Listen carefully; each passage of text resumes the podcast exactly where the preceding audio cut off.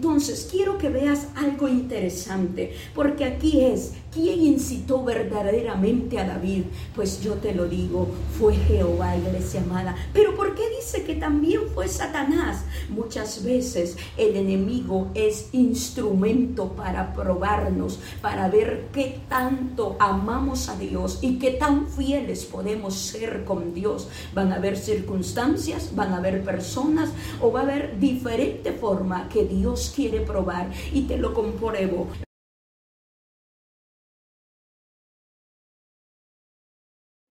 esta hermosa tarde. Hoy, con la ayuda de Dios, vamos a ver dos versículos bíblicos, los cuales aparentemente tienen una contradicción.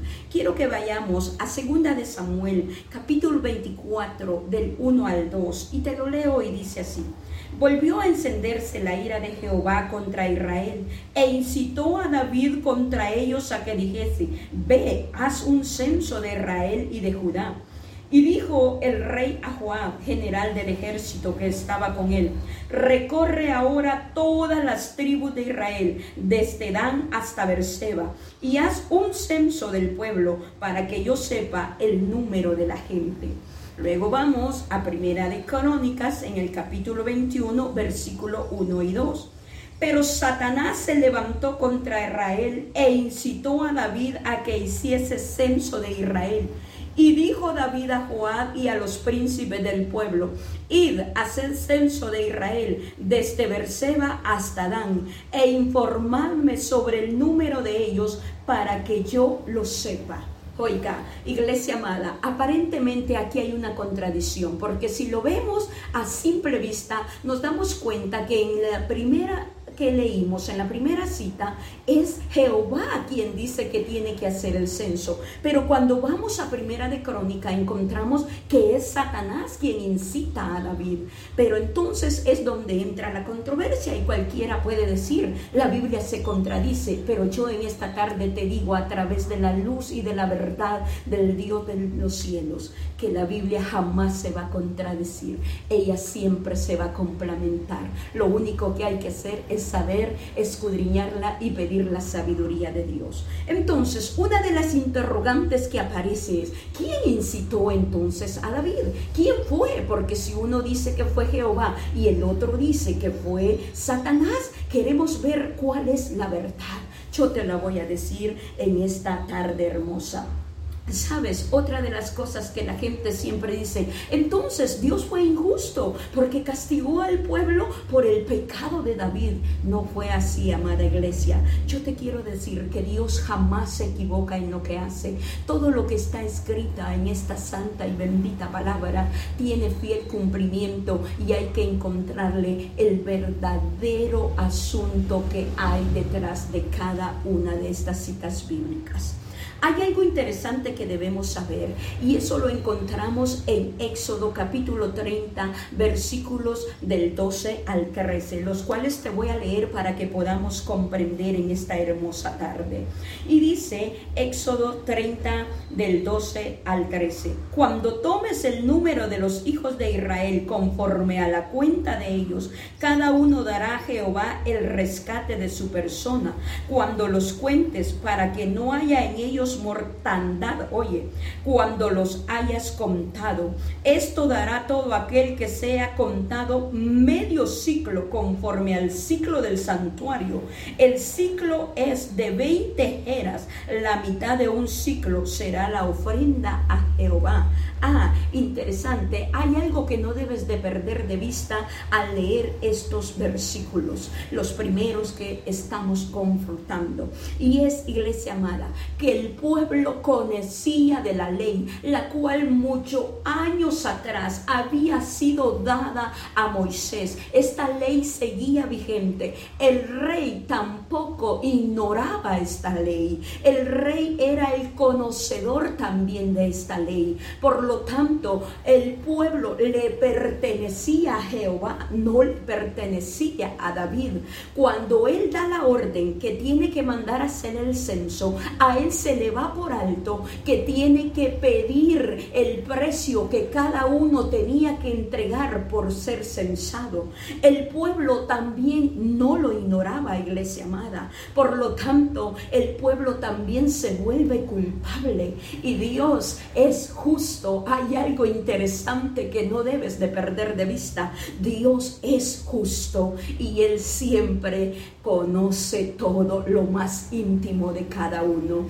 Pueblo al ver que el rey se le había pasado por alto, ellos tenían que haberlo pagado, pero tampoco lo hicieron. Ellos, como lo decimos a buen salvadoreño, se hicieron del ojo pacho, iglesia amada. O sea, les convenía y dijeron, está bien, como el rey no lo manda, no lo hacemos. Entonces, quiero que veas algo interesante, porque aquí es ¿Quién incitó verdaderamente a David?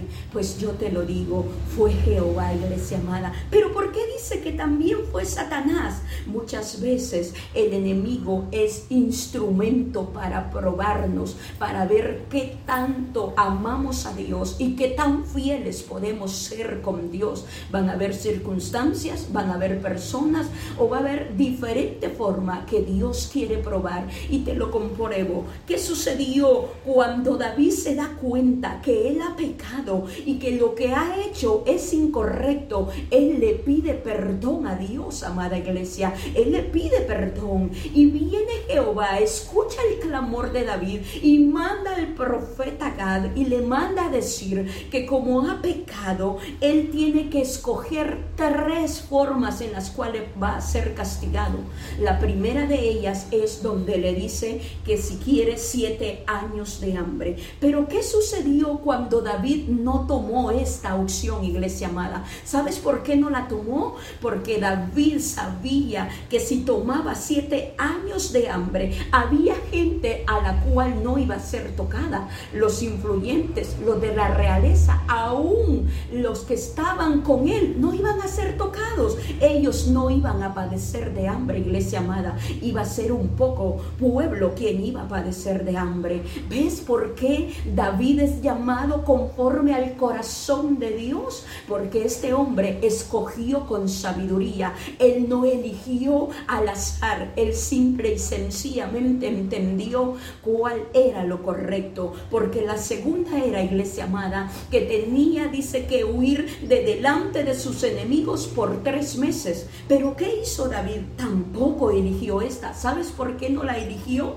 Porque iba a ser injusto. Por porque aquí quienes iban a morir eran los hombres, los de guerra, los que pelean, los que se iban a enfrentar con las naciones enemigas. Entonces, ¿qué quiere decir? Que iban a haber personas que iban a estar exentas de esto. Por lo tanto, él elige la tercera, la que dice la mortandad. ¿Sabes por qué? Él dijo, yo sé que Dios es justo y en las manos de Él, aunque sé que voy a sufrir, aunque sé que vamos a padecer, pero en las manos de Dios es mejor.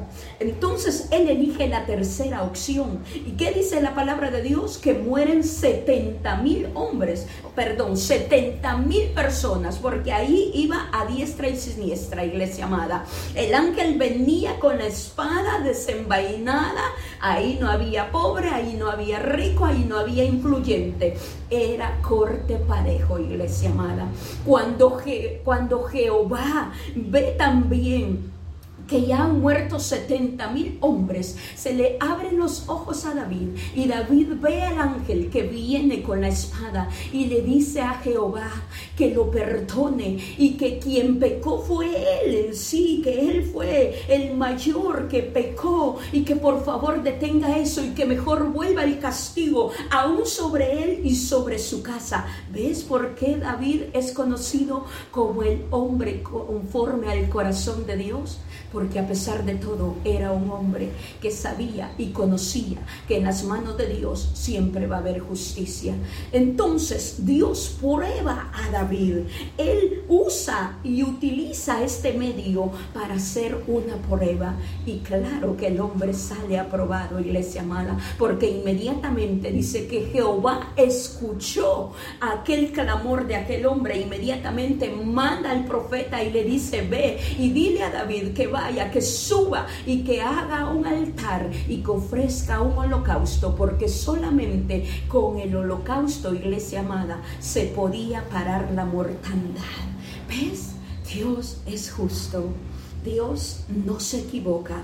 Por eso esta tarde yo quiero decirte y quiero alentarte a que sigas adelante y que no hay contradicciones. Dios no se equivoca. Él no hace las cosas a media. Todo lo que Dios hace es perfecto.